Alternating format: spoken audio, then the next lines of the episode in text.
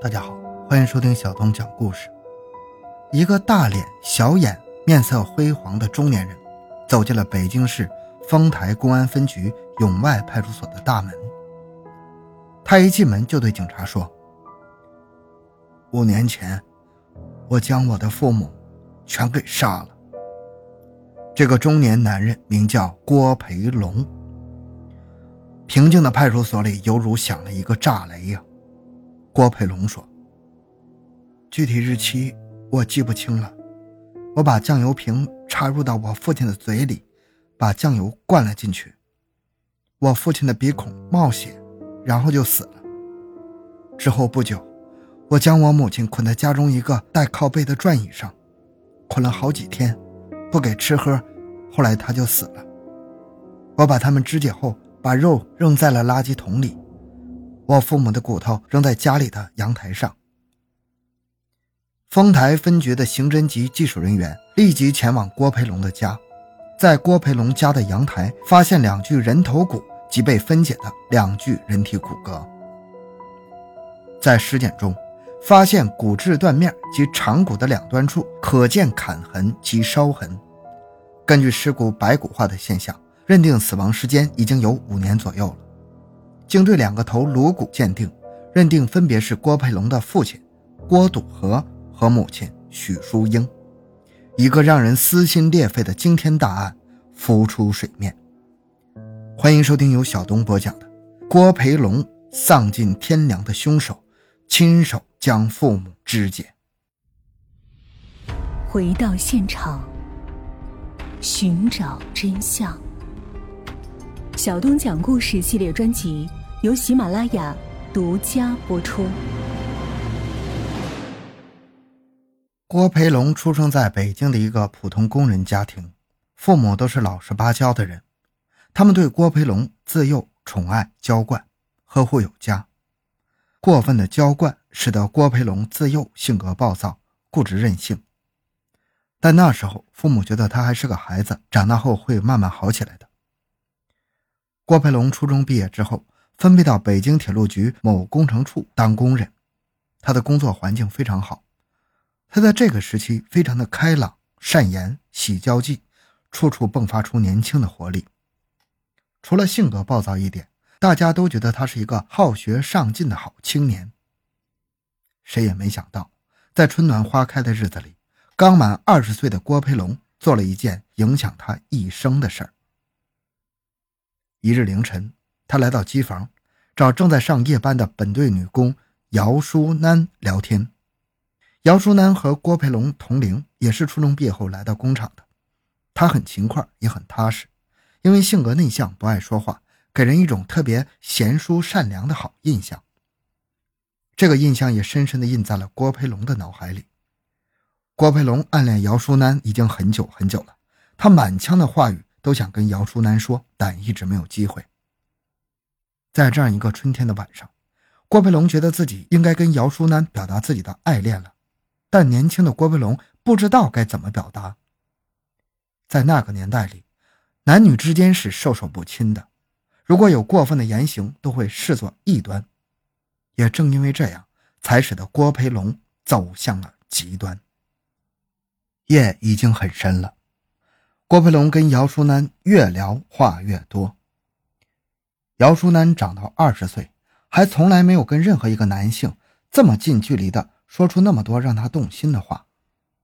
这时候夜已经很深了，车间里只有他两个人。对女性从来没有什么经验的郭培龙已经控制不住对姚淑楠的爱恋，他情不自禁地搂住了姚淑楠，亲密地附在姚淑楠的耳边，轻轻地说。咱们两个处个朋友吧，我用一辈子保证对你好。他一边说，另一只手一边在姚淑楠的身上游走。姚淑楠还是第一次听到这些热辣辣，甚至让他感到脸红的语言，愣在那里不知所措，也不知道该怎么办好。四周除了微微吹来的春风，那就是寂静，是无边无际的寂静。这个时候，郭培龙已经顾不了那么许多了。对他来说，这是一个千载难逢的好机会。他慢慢的靠近了姚淑楠，突然将灯拉灭，猛地扑在了姚淑楠身上。等年轻的冲动冰消之后，他清醒了。他似乎刚刚明白了自己在干些什么。郭培龙非常害怕，但作为一个已经二十岁的小伙子，他觉得这个时候绝不能软弱。一个男人应该勇敢的担负起自己的责任，不然会让心爱的人瞧不起自己的。他帮姚淑楠擦干了眼泪，轻轻地说：“我刚才说过了，我会用一辈子来爱你，我是因为爱你才这么做的。”这时候，姚淑楠用眼泪表达了他此刻的所有的心情。事后。郭培龙把姚淑楠送回家，姚淑楠躲在自己的房间里发呆。爸爸发现了姚淑楠脸上的泪痕，问他是不是病了。姚淑楠轻轻的摇头。见女儿什么也不说，爸爸也不好再问什么。姚淑楠真的不知道该怎么办才好，她不想让任何人知道这件事儿。但世上没有不透风的墙。几天之后，厂里领导找姚淑楠谈话，问他那天晚上郭培龙干了什么事儿。姚淑楠说：“嗯，没干什么呀，怎么了？”领导说：“你好好想想，我们了解到一些情况。”姚淑楠一听，脑袋嗡了响了一声。这时候他才知道，厂里传闻郭培龙强奸了他，厂里已经干预此事了，而且把郭培龙送到了公安局。姚淑楠压根也没想到。几天之后，公安局来找他录口供，他就把那天的晚上事复述了一遍。姚淑楠想，说清楚了就没事了，但是事态的发展没有他想象的那么简单。不久，郭培龙被送上了法庭，以强奸罪判处有期徒刑五年，并被送到茶店农场服刑。事情的结果让姚淑楠感到太意外了，他觉得自己对不起郭培龙。他觉得郭培龙被判刑完全是因为自己引起的，如果自己不跟公安局说那天晚上的事儿就好了。但是现在已经无法挽回了，自己才刚刚二十岁，就因为男女之间的事儿闹得满城风雨，自己还怎么有脸面在厂里工作呢？疼爱他的爸爸理解女儿的心情，想方设法给他调了工作单位，但是姚淑楠的心情没有因此好起来，他的心里总是忘不了郭培龙。他觉得自己走到哪边都有郭培龙的影子，总觉得是自己害了郭培龙坐大牢。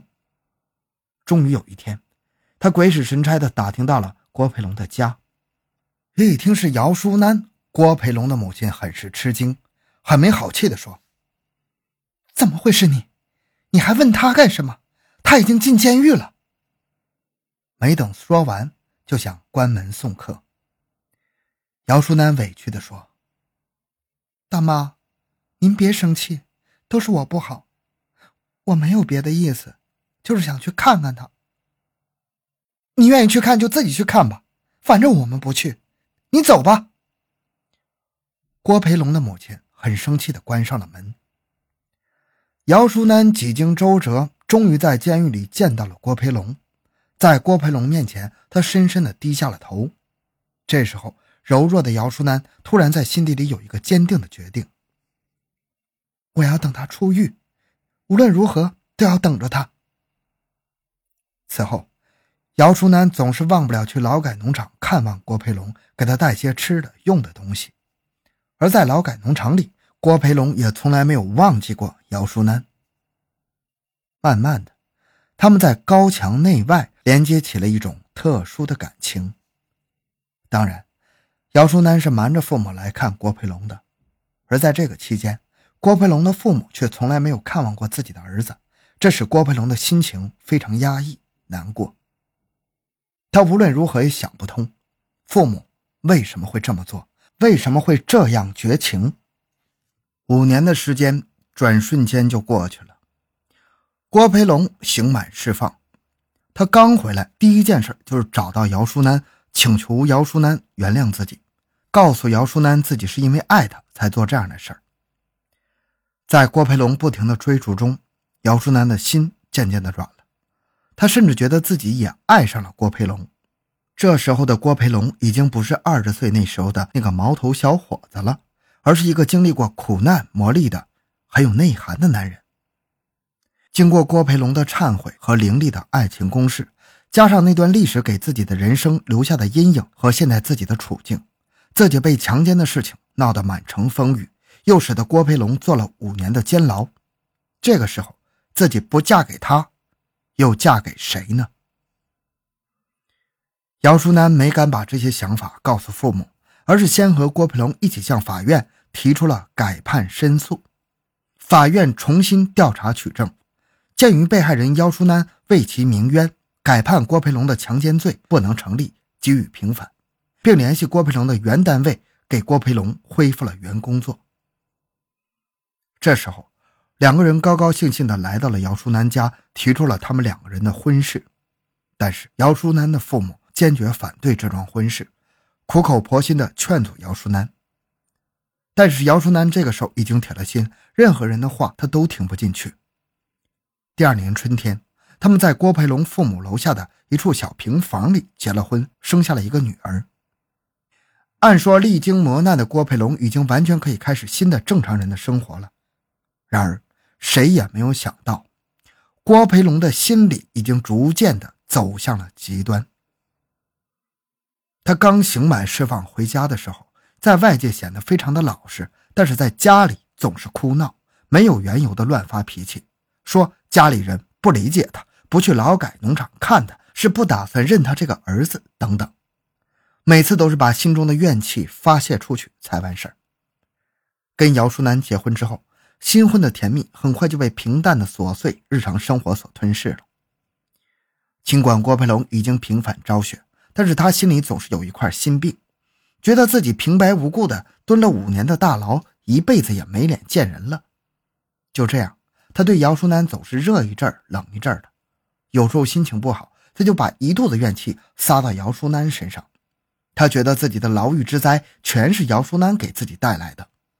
郭培龙开始打姚淑楠，先是拳打脚踢，后来就开始拿扫帚、棍子、擀面杖等东西打，甚至姚淑楠怀孕的时候也逃不过丈夫的棍棒。姚淑楠从此进入了一种比强暴还痛苦的精神和肉体的双重折磨。她几乎总是鼻青脸肿，浑身是伤，被打得实在受不了了，忍无可忍就跑回娘家住几天。就这样，在打打闹闹中过了几年。郭培龙在上班的时候受了两次工伤，有一次被撬棍砸伤头部，造成了脑震荡。工伤之后，郭培龙在家病休，后来开始吃劳保，不上班了。一九八八年，姚淑楠也下岗了，家庭没有了生活来源。也恰恰在这个期间，郭培龙的父母家因为拆迁分了两套两居室，父母住一套，分给了哥哥一套，而郭培龙依然住在刚结婚时的小平房里。尽管父母表示，他们百年之后这两套两居室都归郭培龙所有，但是郭培龙仍然非常恼火，认为父母偏心，因此在心中结下了一个解不开的疙瘩。然而。首先要解决的不是房子问题，而是生存问题。玉姐在郭培龙心底的郁闷暂时没有爆发出来。两口子一个病休，一个下岗，他们需要新的生活来源来维持生计。两人一合计，决定去卖菜。这个期间，两人起早贪黑做生意，倒也相安无事。每天两个人推着一车菜到菜市场，差不多都能赚个三五十块钱。赚来的钱，除了两个人留一点，都给了郭培龙的父母。老两口见儿子有了很多转变，心里也非常高兴，也觉得以前对他关心不够，就让郭培龙搬到楼上与他们同住。郭培龙的母亲还辞去了街道居委会主任的职务，专门在家照顾孙女，全家人其乐融融，享受着天伦之乐。在郭培龙和姚淑楠结婚之后，这是一段平静温馨的好日子。